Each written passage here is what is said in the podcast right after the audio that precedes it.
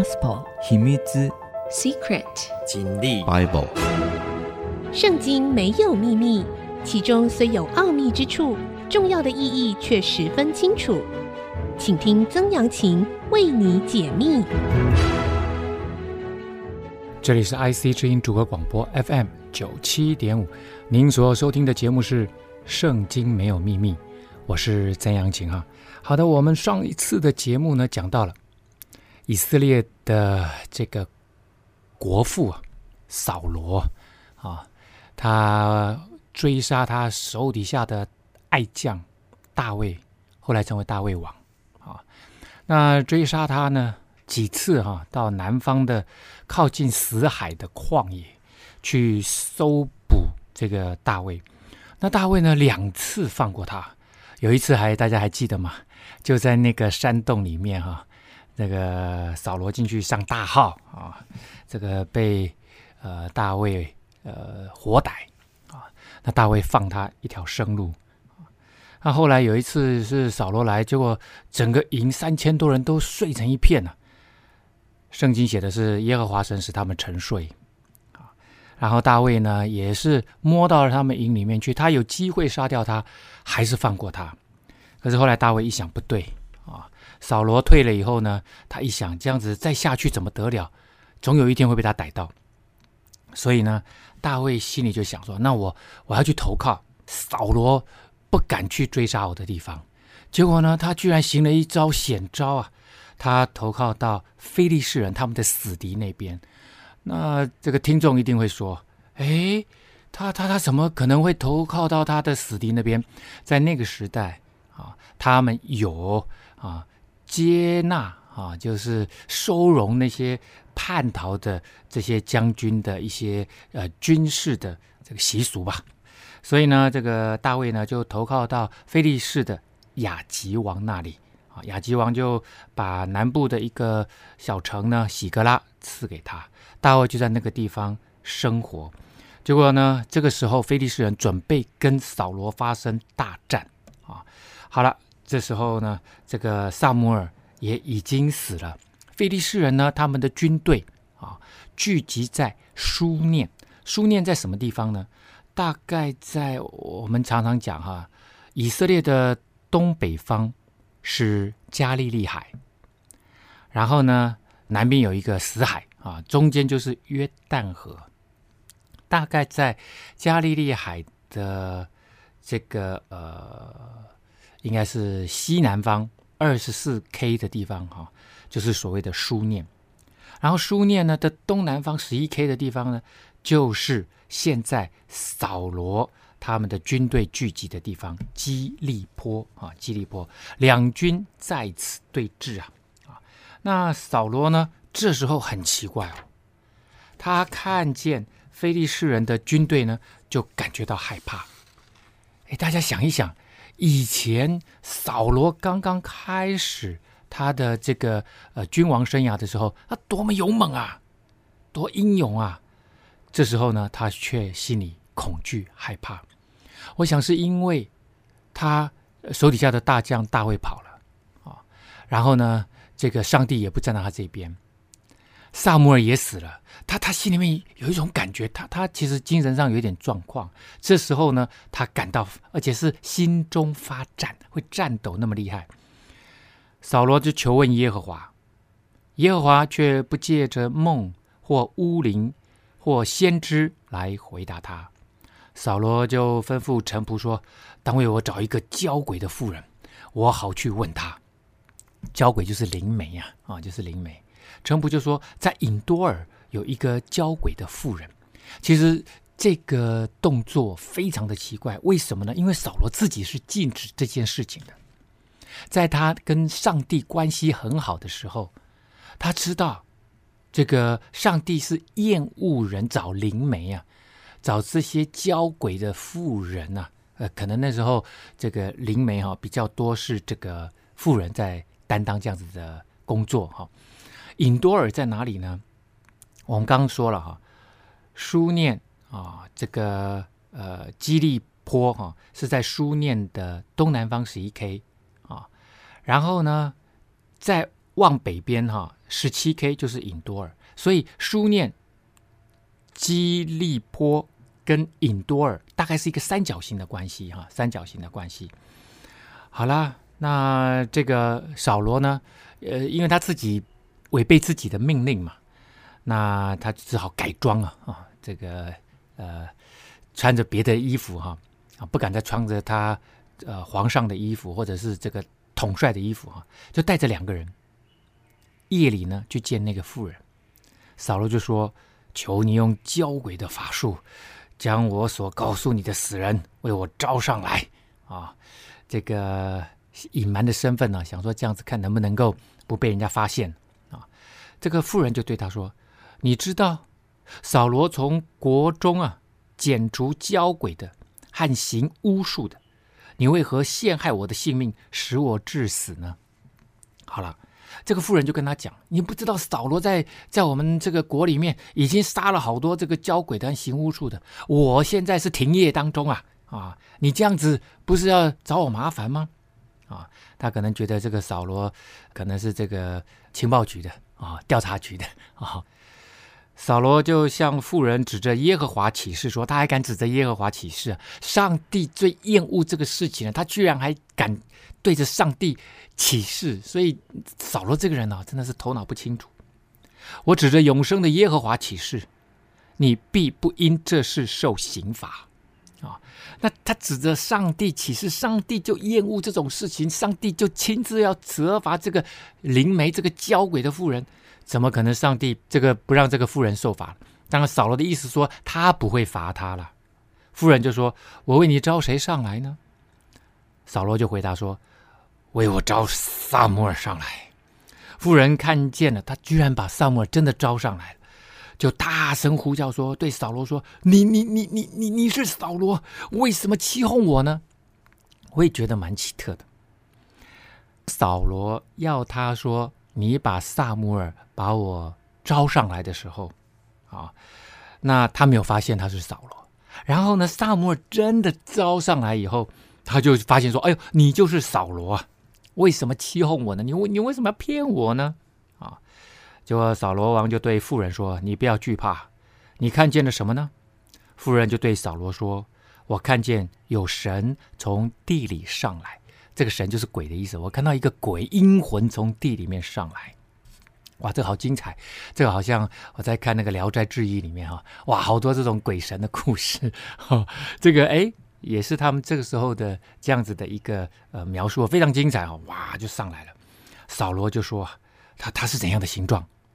所以这里这里我们发现一点很有趣，就是扫罗看不见这个阴魂，撒母耳的阴魂，可是这个妇人却看得见。好，这是一点哈，大大大家记着哈。这个妇人就说有一个老人上来，身穿长衣。扫罗知道他是撒母耳。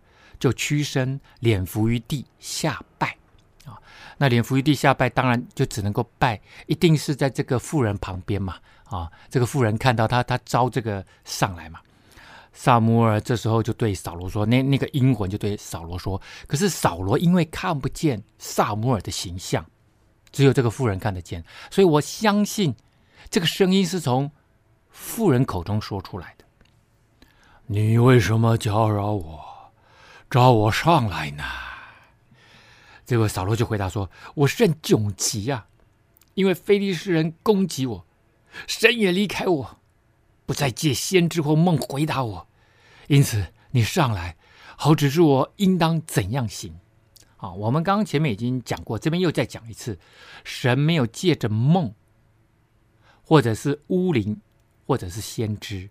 啊，这里呢，扫罗说没有借先知或梦。上帝会借着梦对人说话。那这个他们的拉比还有说一种说，就是如果你在梦里面听到声音，而不知道这个声音的主人是谁的话，那很可能这就是上帝对你说话啊。那那当然是后来的拉比哈，呃，这个犹太的这个教师哈是这样子解释的啦啊。但是这里呢，你可以看到，上帝第一个他借着梦里面的一些意象对人说话，或者是借着先知。或者借着巫灵或土民，巫灵或土民就要借着祭司系统啊。那大家还记得之前吗？扫罗因为大祭司帮助大卫逃亡，所以呢就把整个大祭司家族全部都给杀了。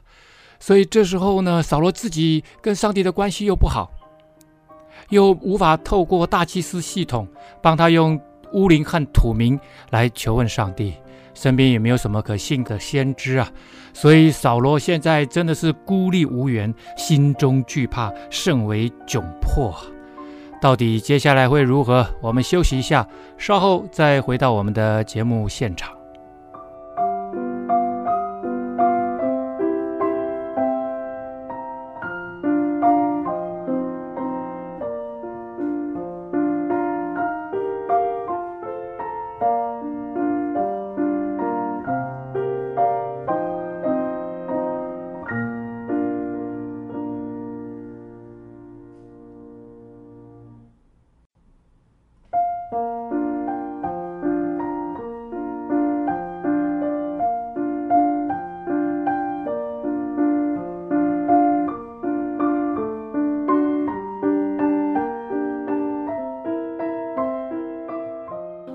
回到 IC 之音，圣经没有秘密，我是曾阳晴哈。好的，我们刚刚讲到了哈，扫罗去找一个交鬼的妇人，一个灵媒啊，然后呢，请他呃呼唤出撒母耳的灵魂呢、阴魂呢，然后就要问他说，现在怎么办啊？撒母耳回答他说什么呢？耶和华已经离开你，且与你为敌。你何必问我呢？耶和华照他借我说的话，已经从你手里夺去国权，赐予别人，就是大卫。因你没有听从耶和华的命令，他恼怒亚玛力人，你没有灭绝他们，所以今日耶和华向你这样行，并且耶和华必将你和以色列人交在非利士人的手里。明日你和你众子必与我在一处了。耶和华必将以色列的军兵交在非利士人手里。听完了，扫罗猛然扑倒，挺身在地，因耶和华的，因撒母耳的话甚是惧怕。那一昼一夜没有吃什么东西，就毫无力气啊。好，撒母耳说了这一段话哈，呃，其实。一般的人在那个时代，很多人其实大概都已经差不多知道了，上帝离开扫罗，与扫罗为敌，而且上帝高抹大卫这件事情，everybody knows。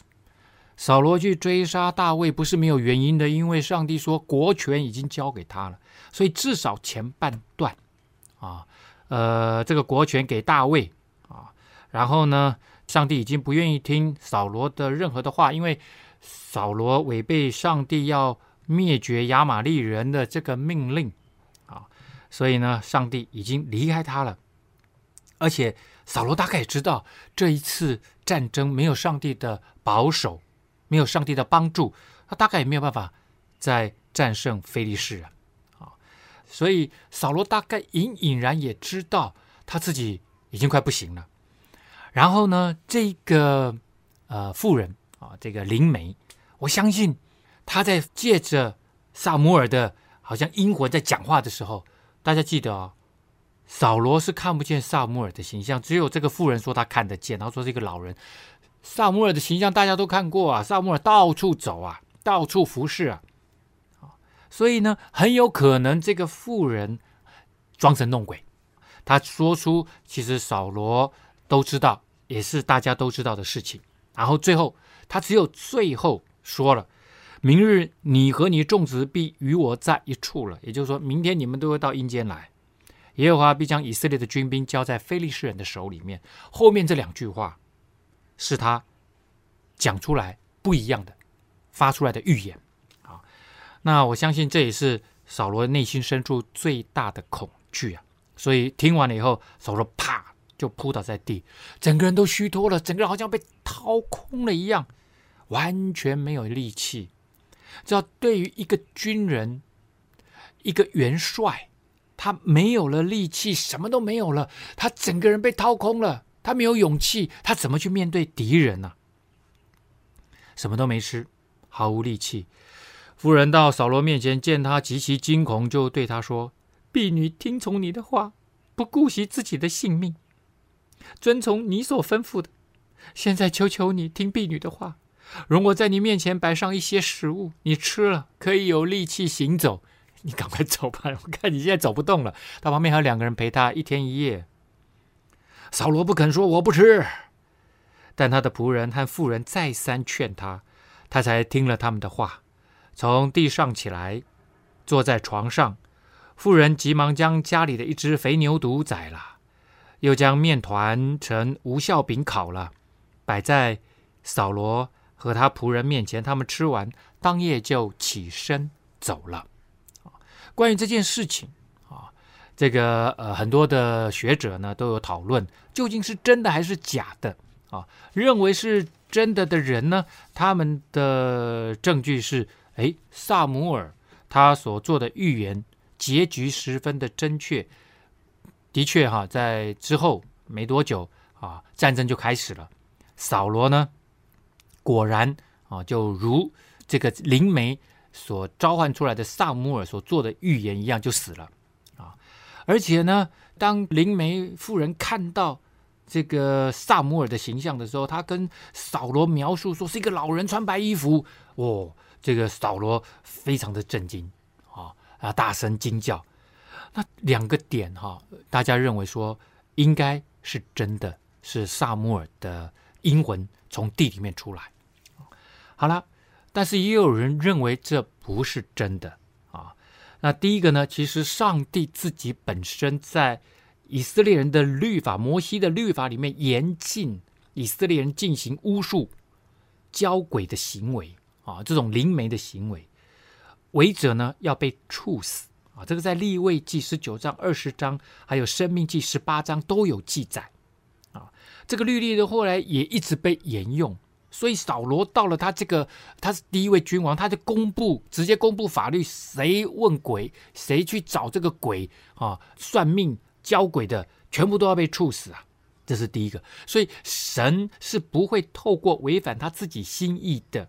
他的旨意的方式来宣告他的心意，没有神的允许，撒母耳是不会出现的。如果这是撒母耳被这个从阴间召唤出来，是上帝允许的，那上帝就违背自己的命令了。所以这件事情，上帝是不会违背他自己命令的啊。所以呢，这件事情哈，而且呢，根据圣经哈。呃，在历代志上，历代志是在我们现在在撒母耳上下嘛，哈，然后接下来会有列王记，再接下来呢就是呃历代志，这个都是在述说以色列人君王时代的历史。那他们在历代志上第十章哈，他一开始他就十三到十四节，对于扫罗的一生做出了一个总结。啊，对这个人做了一个历史的结论，说这样扫罗死了，因为他干犯耶和华，没有遵守耶和华的命令，又因他求问交鬼的妇人，没有求问耶和华，所以耶和华使他被杀，把国归于耶西的儿子大卫。所以呢，这里做了一个结论，两件事情很重要的，一个是扫罗干犯耶和华。悖逆耶和华，没有遵守耶和华的命令，这是第一条。第二条很重要的罪是，他没有求问耶和华神，而是怎么样？而是去求问那个交鬼的妇人呐、所以这边已经讲得很清楚了，这件事情是不是上帝的心意？上帝是厌恶这种事情，上帝厌恶这样的事情。所以呢，我们大概知道那一个撒母耳。被召唤出来的撒母耳，他应该是假的啊！这件事情不应该是真的。虽然他说中了啊，那我我刚刚说了啊，扫罗他并没有看见，扫罗他并没有看见撒母耳的形象，这是第一个。第二个呢，所有的事情都是这一个交鬼的妇人说出来的。所以，这个交鬼的妇人呢，所讲的大部分的事情，也都是 everybody knows。在那个时代，大家其实都已经知道扫罗的国权被夺啊，扫罗背逆上帝，上帝不要他了啊。然后接下来，上帝要把国交给大卫，而且呢，大概看得出来，扫罗会来问他。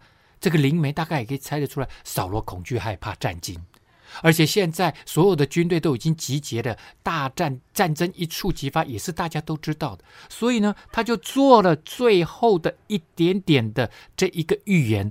我相信他他大概猜也猜得出来，扫罗快要完蛋了啊！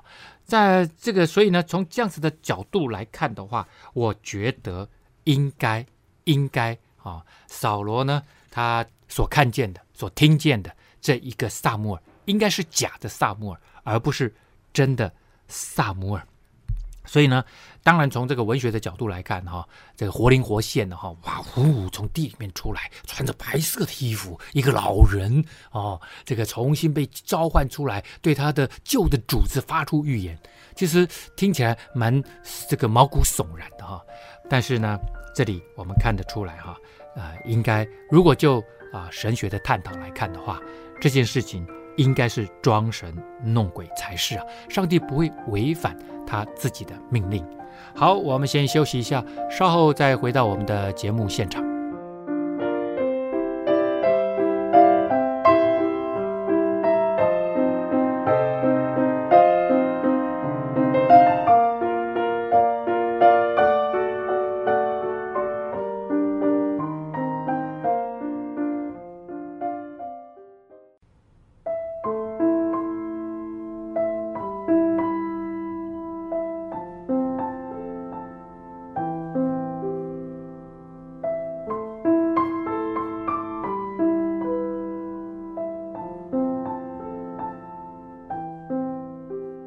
欢迎您回到《圣经没有秘密》，我是曾阳晴哈。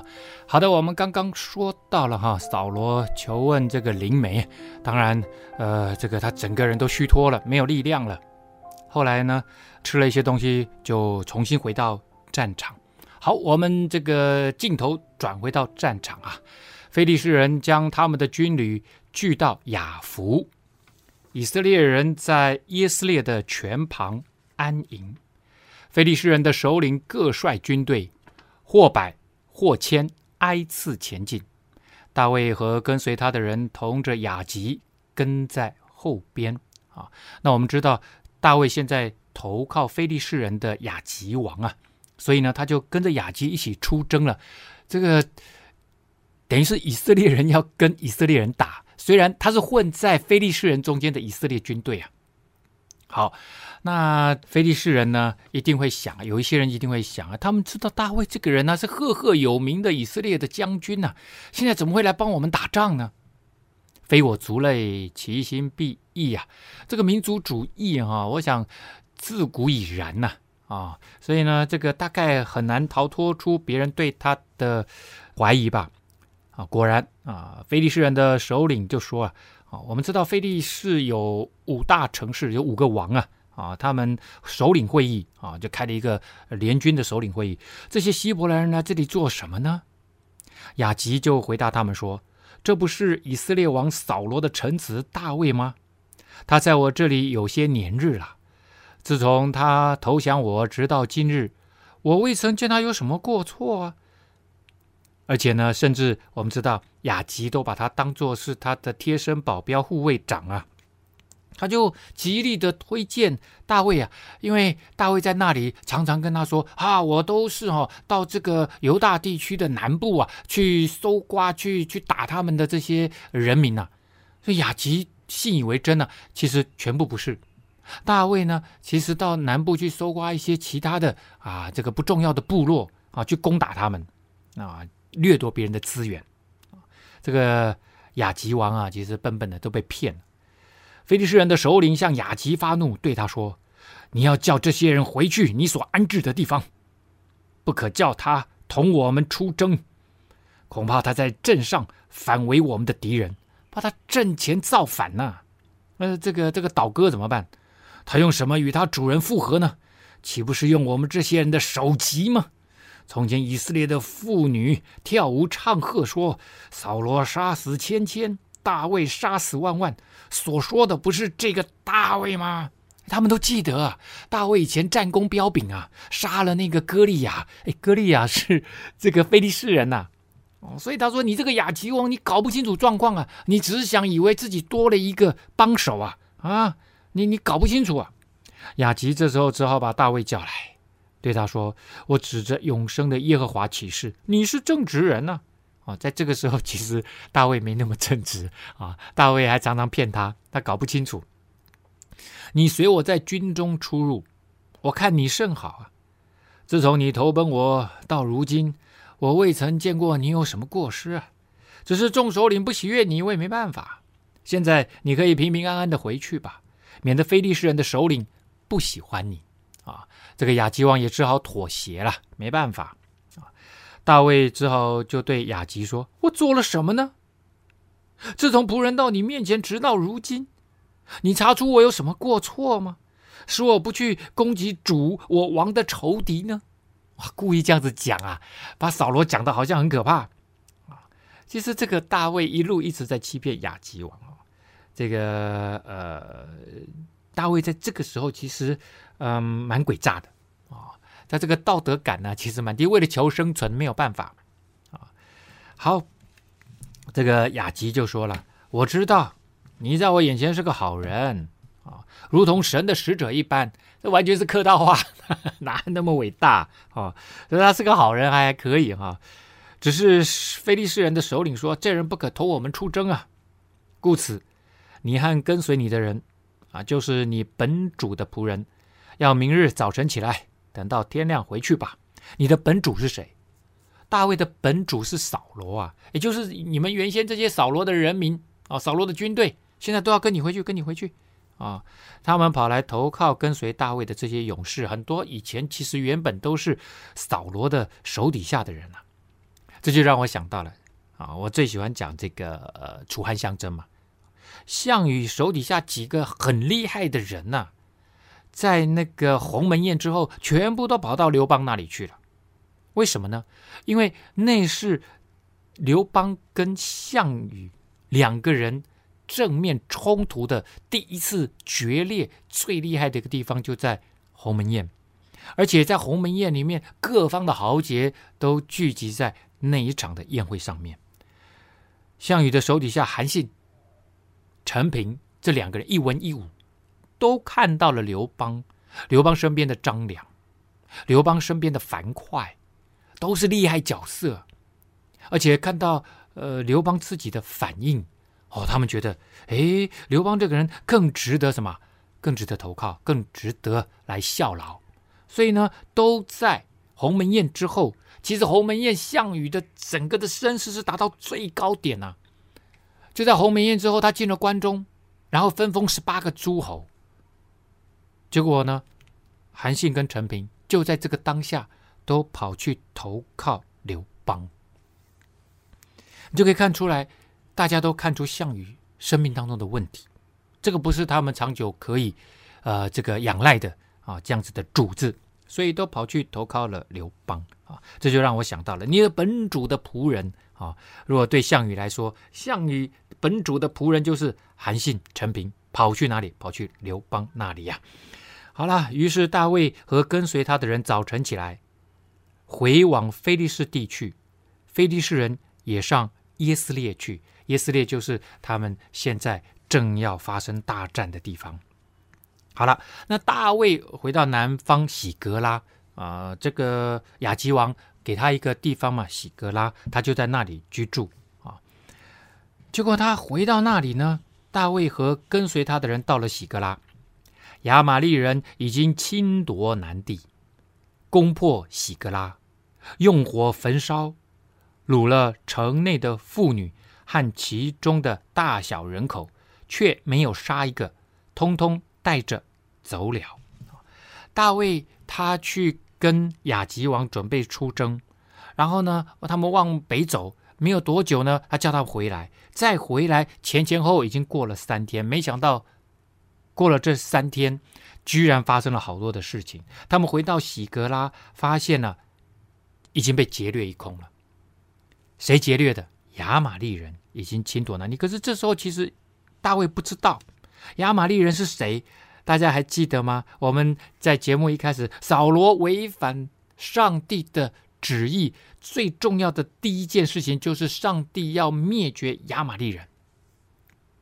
扫罗没有灭绝亚玛力人，还把什么？还把亚玛力人的王留下来，然后他的上好的牛羊留下来。哦，这个上帝不能够忍受这件事情啊、所以到现在还有亚玛力人在南方啊、哦、当暴力游牧民族哈、哦，结果呢，他们就当强盗来抢他们啊、把他们的整个营地用火焚烧啊，哇，那个大卫等于是他们所有的财产都没了。大卫和跟随他的人到了那城，不料城已烧毁，他们的妻子儿女都被掳去了。大卫和跟随他的人就放声大哭啊，直哭到没有力气呀。这我们可以来对照刚刚啊，扫罗他问完了那个交鬼的妇人那个灵媒之后，他知道上帝离他远去，而且呢，呃，预言他必定失败，整个人都没有力量，整个虚脱了，挖空了。这里呢，大卫跟跟随他的人也是一样，放声大哭，哭到没有力气了。两个人都面临了极为大的这个呃呃失望哦，沮丧哦，整个人都绝望了。怎么办？也不知道是谁呀、大卫的两个妻耶斯列人亚希暖和做过拿八妻的加密人亚比该也都被掳去了。现在跟在他身边的这个两个老婆也都被掳去了。那大卫的做法跟扫罗一样吗？扫罗其实是完全放弃自我了，而大卫他如何来面对他生命中的重大的危机？这时候其实是危机啊！为什么呢？因为大卫甚是焦急，众人为自己的儿女苦恼，说要用石头打死他。这时候，他们认为都是你大卫害的。你把我们跟这个雅吉王带走，你把我们跟着雅吉王，我们出去来回三天，你竟然没有派人来防守我们的营地，我们家人、我们的财产都被掳走了，都都是你的问题。要用石头打死他，这是不是大卫可怕的危机啊？大卫究竟应当如何来解围呢？我们休息一下，稍后再回到我们的节目现场。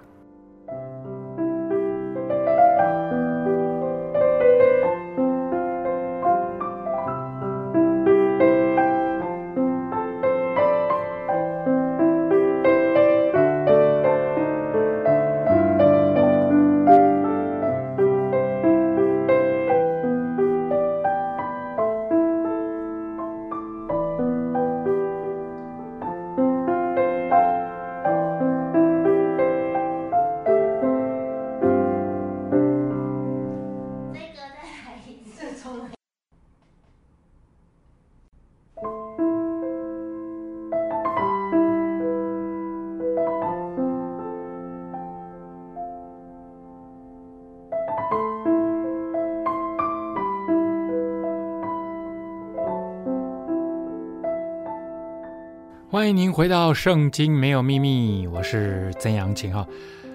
我们上一段讲到了大卫遭遇到了他重大的危机啊，被亚玛力人侵夺他们的土地啊。其实亚玛力人这一次呢，在整个以色列南部的南地啊，这个地方都是旷野了啊。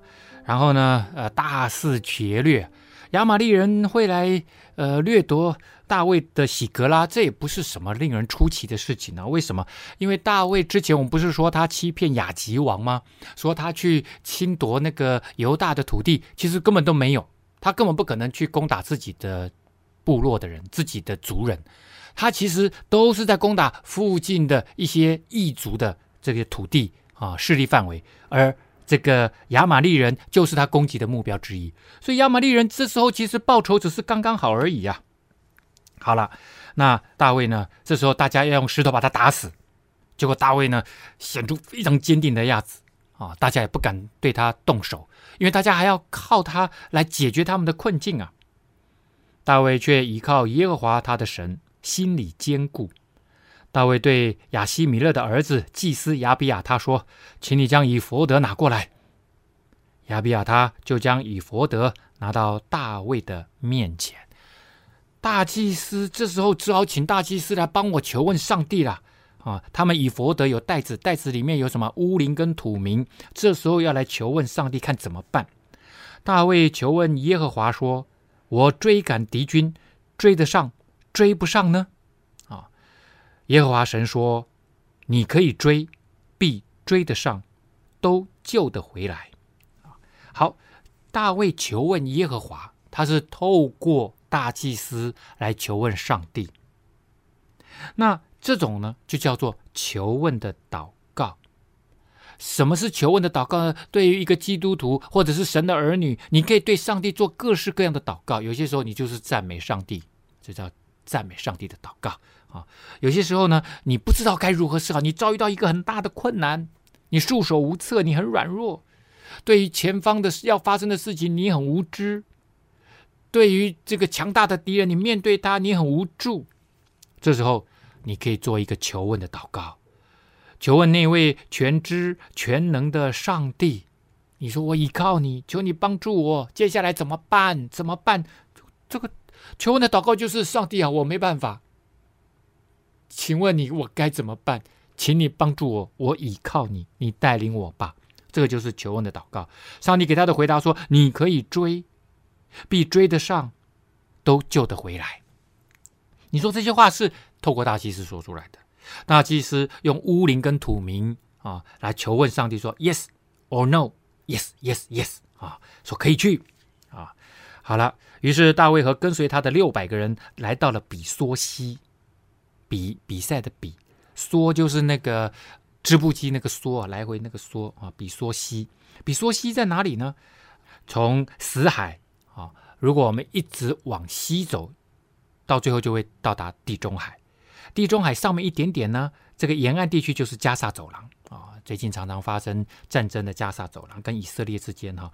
那加萨走廊下面有一条溪，这条溪呢，等于算是从东南往西北流向啊，流进地中海。这条溪其实并不是一条什么大的溪哈，常常干涸的状态。所以以这个这时候呢，大卫他从喜格拉，喜格拉我再讲一次，它的位置就在死海的最南端啊。然后呢，如果你往西啊，这个大概五十公里的地方呢，就是喜格拉啊。喜格拉呢，它往这个西南方走啊，大概三十二公里，它就会穿过比索西。好了，它穿过比索西已经走了三十几公里。如果快马加鞭的话，大概就是。六七个小时啊，就一一个半天呐、啊，就追呀、追呀、结果呢，到了这里有不能前去的，就留在那里。为什么？因为他们才刚刚从北方战场那边，然后这个往南回到这里，然后就发生了这事情。大家这个呃哭到没有力量啊，还要继续来追。所以呢，有些人就这个力量放尽了啊，就不能前去，就留在比梭西附近。大卫呢，却带着四百个人继续往前追赶。所以有两百个人疲乏了，不能过比梭西啊，所以就留在那里啊，留在那里。这四百个人在田野遇见一个埃及人，就带他到大卫的面前，给他饼吃，给他水喝，又给他一块无花果饼，两个葡萄饼，他吃了就精神复原啊。这个无花果饼、葡萄饼都是当他们在盛产的时候，把它这个晒干了啊，压扁。啊，平常这种东西里面这个果糖含量很高啊，吃下去马上这个血糖就恢复了啊，所以他们常常会带这种，把它当做也是一种干粮啊。吃了精神恢复呢，因为他三天三夜没有吃饼，没有喝水啊，非常的饥饿疲倦呐。大卫就问他说：“你是属谁的？你是哪里的人？”他就回答说：“我是埃及的少年人。”是亚玛利人的奴隶，因我三日前患病，我主人就把我撇弃了。我们侵夺了基利提的南方和属犹大的地，并加勒地的南方，又用火烧了喜格拉。哎呦，火烧了喜格拉，那就对了，那就对了。哦，好了，基利提哈，大概的位置哈，基利提的南方就是巴勒斯坦沿岸的南部，就是我刚刚讲的哈，就是比梭西附近，在加萨走廊南边。啊。好了，那这个犹大的地加勒地的南方啊，加勒地就更靠近死海了。比喜格拉更靠近死海啊！喜格拉往这个东北角走，大概二十七公里就会到达这个基利提，基利提再走二十六公里就到达死海啊！所以他们其实是从这个西奈半岛的北边，好，然后一直往东，把这个犹大地的南方哦，都好好的劫掠了一番，包括喜格拉啊！大卫就问他说：“你肯领我们到敌军那里？不肯。”他就回答说：“你要向我指着神起誓啊！你不杀我，也不将我交在我主人的手里，我就领你下到敌军那里。这里敌军当然指的就是亚玛力人。那人领大卫下去，见他们散在地上吃喝跳舞，因为劫掠了好多的这个财产嘛、财物嘛，而且好多女人呢、啊，对不对？还有很多小朋友可以当他们的奴隶啊。因为从非利士地和犹大地所掳来的财物甚多啊。”大卫从黎明直到次日晚上，击杀他们，除了四百骑骆驼的少年人以外，没有一个逃脱的。哦，就是亚玛力人中间有四百个年轻人，一看，哎呦喂呀，这是哪里杀出来的大军呢、结果呢，赶快骑上了骆驼跑掉了。骆驼跑得蛮快的哦。亚玛力人所掳去的财物，大卫全部夺回，并救回他的两个妻子来。凡亚玛力人所掳去的，无论大小儿女财物。大卫都夺回来啦，没有失落一个。大卫所夺来的牛群、羊群，跟随他的人赶在原有的群畜前边，说：“这是大卫的掳物。”所以不仅是他们失去的，而且呢，还掳了好多的额外的财物。这个是亚玛力人从别的地方掳来的，或者是他们原先属于他们自己的财物哈。所以大卫这一次哈，不仅是家人救回来了，财产救回来了。还多得了好多的掳掠的物资啊！大卫到了那疲乏不能跟随，留在比梭西的两百个人那里。他们出来迎接大卫，并跟随的人。大卫前来问他们的安：“你们都还好吧？”啊，因为他把那两百个人留在那里，他们疲倦了，一定还留了一些食物给他们。你们在这里等我们回来啊！大卫就说了：“弟兄们，耶和华所赐给我们的，不可不分给他们，因为他保佑我们。”将那攻击我们的敌军交在我们的手里面，这是谁肯依从你们呢？为什么？因为其他的人跟随大卫去的，其他的那个四百个勇士啊，其实圣经里面是说他跟随大卫中的恶人和匪类，说这些人是恶人跟匪类啊，他们就讲说，大卫，你为什么要分分财产给他们？啊，你为什么要对他们这么好？这些人没有跟我们去，他们是懦弱的。啊，我们所夺的财物不要分给他们，啊，他们的老婆孩子分给还给他们就好了，啊，呃，让他们带去。我们所获得这些额外的物资不不分给他们。大卫说不行，上阵的得多少，看守器具的也得多少，应当大家平分。大卫蛮会做人的，所以圣经里面说他大卫做事精明啊，这就是他精明的地方啊。所以上阵的得多少。看守器具的也得多少，这一个分物资、掳掠物资的原则，就在大卫的手里面被定下来了。啊，大卫定此以为以色列的律例典章，从那日直到今日。啊，后来呢，他们就把这个事情当做是他们最最重要的事情。哈，好，那呃，大卫呢，他们回到了喜格拉，从掠物当中。取一些送给他的朋友犹大的长老们说：“这是从耶和华仇敌那里夺来的，送给你们当礼物。”啊，他还送礼物给伯特利的，还有在内基弗南地的拉莫的，咚咚咚咚，哇，他送了十三个城啊！啊，在那附近的都是属于他们犹大的这这些啊这个支派的人啊，呃，最北送到希伯伦，并大卫和跟随他的人素来所到之处。啊，大卫真的很会做人啊！他其实都是把这些呃礼物送给犹大地区的啊，他们的好朋友啊，以色列人。大卫在预备未来，他要登基，他要跟大家建立好关系啊！现在他能够接触到的都是犹大支派的人，所以呢，犹大支派最大哦。哦，他主要是在活跃在以色列的南方，也就是现在犹大呃这个大卫王他呃这个活动的。区域，好，这个接下来呢，大卫或者是扫罗他们的命运会如何啊？今天我们的节目呢已经告一个段落了。圣经没有秘密，下次再告诉你历史会如何来发展。我们下次空中再会。